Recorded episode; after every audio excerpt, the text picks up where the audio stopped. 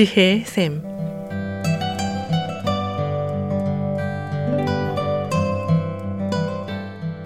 매주 월요일부터 금요일까지 각 분야의 전문가를 모시고 우리 삶에 필요한 말씀을 듣는 지혜의 샘. 오늘은 AP 리커버리의 손재열 디렉터께서 말씀해 주시겠습니다. 안녕하십니까. 손재열입니다. 요즘 한국 뉴스나 방송을 보면 힐링이라는 단어를 참 많이 접할 수가 있습니다. 어떤 사람들은 휴식을 통해 또 음식을 통해 자연을 통해 친구나 다른 사람들을 통해 힐링을 받는다고 하는데 여러분들은 어떠십니까? 여러분들도 힐링이 필요하십니까? 만약 그렇다면 무엇을 통해 힐링을 받고 계십니까? 지난 시간에 왜 사람들이 상담을 전공하고 또 그 계통의 일을 하고 싶어 할까 하는 말씀을 잠깐 드렸었는데요. 그러면 입장을 바꿔서 여러분께서는 상담을 받으신다면 무엇 때문에 받으시고 또 기회가 있는데도 상담을 거절하신다면 무엇 때문에 거절하고 꺼려지시는 걸까요? Journal of Counseling and Development이란 한 전문 잡지에서는 사람들이 상담을 기피하는 이유 몇을 들었습니다. 첫째가 사회적 오명, 즉 상담이나 도움을 받게 될 때 자신에게 쏟아지는 다른 사람들의 부정적인 눈초리에 대한 부담감, 두려움. 두 번째가 상담 과정에 대한 두려움. 말하자면 상담자가 어떻게 자신을 대하고 생각할까 등에 관한 두려움이겠죠. 세 번째가 자신의 감정에 대한 두려움이었습니다. 자기가 가지고 있는 감정을 어떻게 처리해야 될지도 모르겠고, 특히 모르는 사람에게 얘기한다는 것이 힘들다는 것이겠죠. 또 묵은 감정을 드러내다 보면 그게 어떻게 튈지 몰라서 두렵기도 하다는 것이고요. 자신의 감정을 잘 다루지 못하는 사람일수록 상담이나 도움을 요청하는 비율이 낮다는 그런 연구도 있었습니다. 네 번째가 상담의 실용성과 위험성에 대한 두려움입니다. 과연 상담을 한다고 얼마나 도움이 되겠는가 하는 그런 문제하고 내가 모든 것을 털어놓았다가 무슨 불이익이 있지 않을까 하는 위험성에 관한 것이겠죠. 다섯 번째가 앞서 말한 것과 연결되는데요. 자신의 힘든 사연이나 정보를 처음 본 사람에게 드러내야 된다는 그런 두려움입니다. 이런 두려움 외에도 자신이 속한 사회 규범이나 개인의 자존감 등도 어떤 상담을 꺼려 하는데 영향을 끼친다고 이 잡지는 얘기하고 있습니다. 저 개인적으로는 어떤 재정적인 이유, 어, 문화적인 측면, 성장 배경도 많이 관계가 있다고 생각을 합니다. 막상 이렇게 말씀드리면서 생각하니까 전부 다 이해가 되고 제가 입장을 바꾸어 놓고 생각해도 맞는 말씀인 것 같습니다. 저도 공식적으로 비공식적으로 누구에게 상담을 받을 때면 위에 말씀드린 이유들이 저로 하여금 위축되게 하거나 아니면 꺼려지게 한 그런 경험이 있습니다.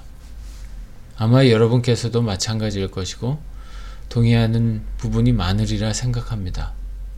생면부지의 사람을 믿고 그 사람에게 내가 처한 아픔이나 힘든 일들, 또 아무에게도 얘기하지 못했던 그런 사연을 얘기한다는 것 자체가 쉬운 일이 아니고 어떤 계획이나 용기를 필요로 한다는 것을 저 자신도 느낍니다.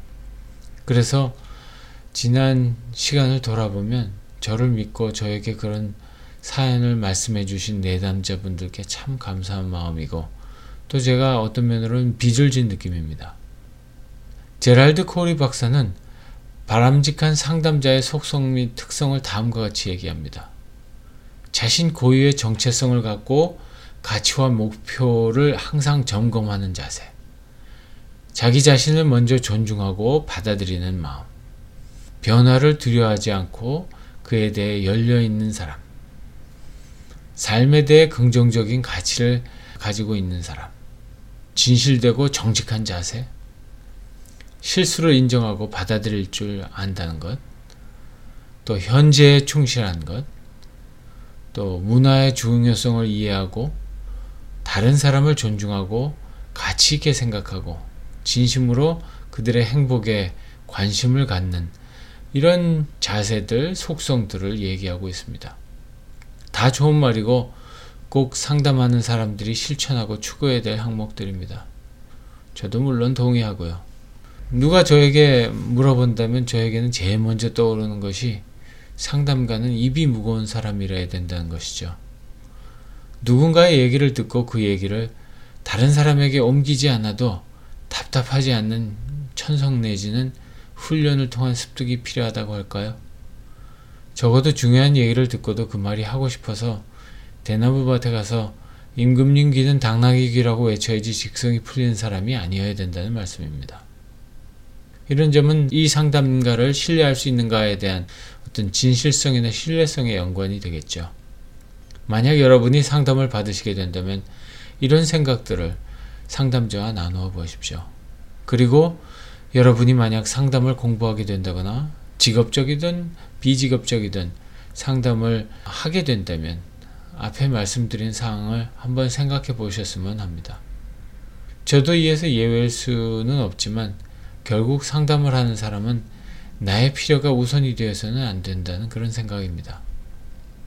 내가 어떤 한 수 위의 사람인 것처럼 또는 내가 다 아는 사항이라는 그런 생각을 갖게 되면 바로 거기서부터 문제가 생기게 된다고 저는 생각을 합니다. 내담자의 독특한 경험과 사연에 겸손하게 경청하고 관심을 갖고 그렇게 함께 그 길을 가는 것이 상담이 아닌가 싶습니다. 또 내담자들에게도 상담자에게 어, 상담에 관한 피드백을 주신다면 그 과정이 좀 더 긍정적이 되고 회복에 도움이 되지 않을까 싶습니다. 특별히 크리스찬 상담가에게는 궁극적 상담자가 되시는 성령님의 인도하심을 구하는 그런 겸손함과 지혜로움이 필요하지 않을까 싶습니다. 결국 내 짧은 지혜와 내가 학교에서 배운 지식으로는 한계가 있음을 참 많이 느꼈습니다. 지금 이 방송을 들으시면서 힘든 터널을 지나고 계시는 분이 계시다면 참 상담자 되시는 성령님을 의지하시고 용기를 내서 다시 한번 일어나시기를 원합니다. 또 신실한 상담가를 찾아보시고 만나셔서 그분의 도움을 통해서 또 회복과 치유가 있기를 바랍니다. 안녕히 계십시오.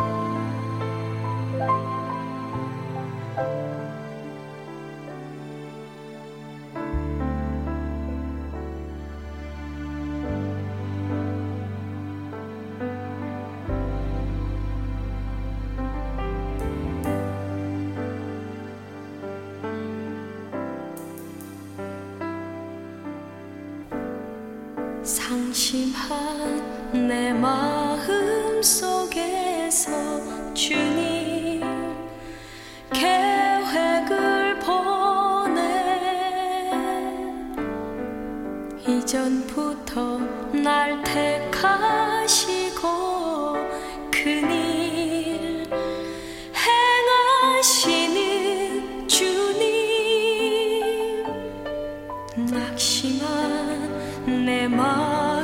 마음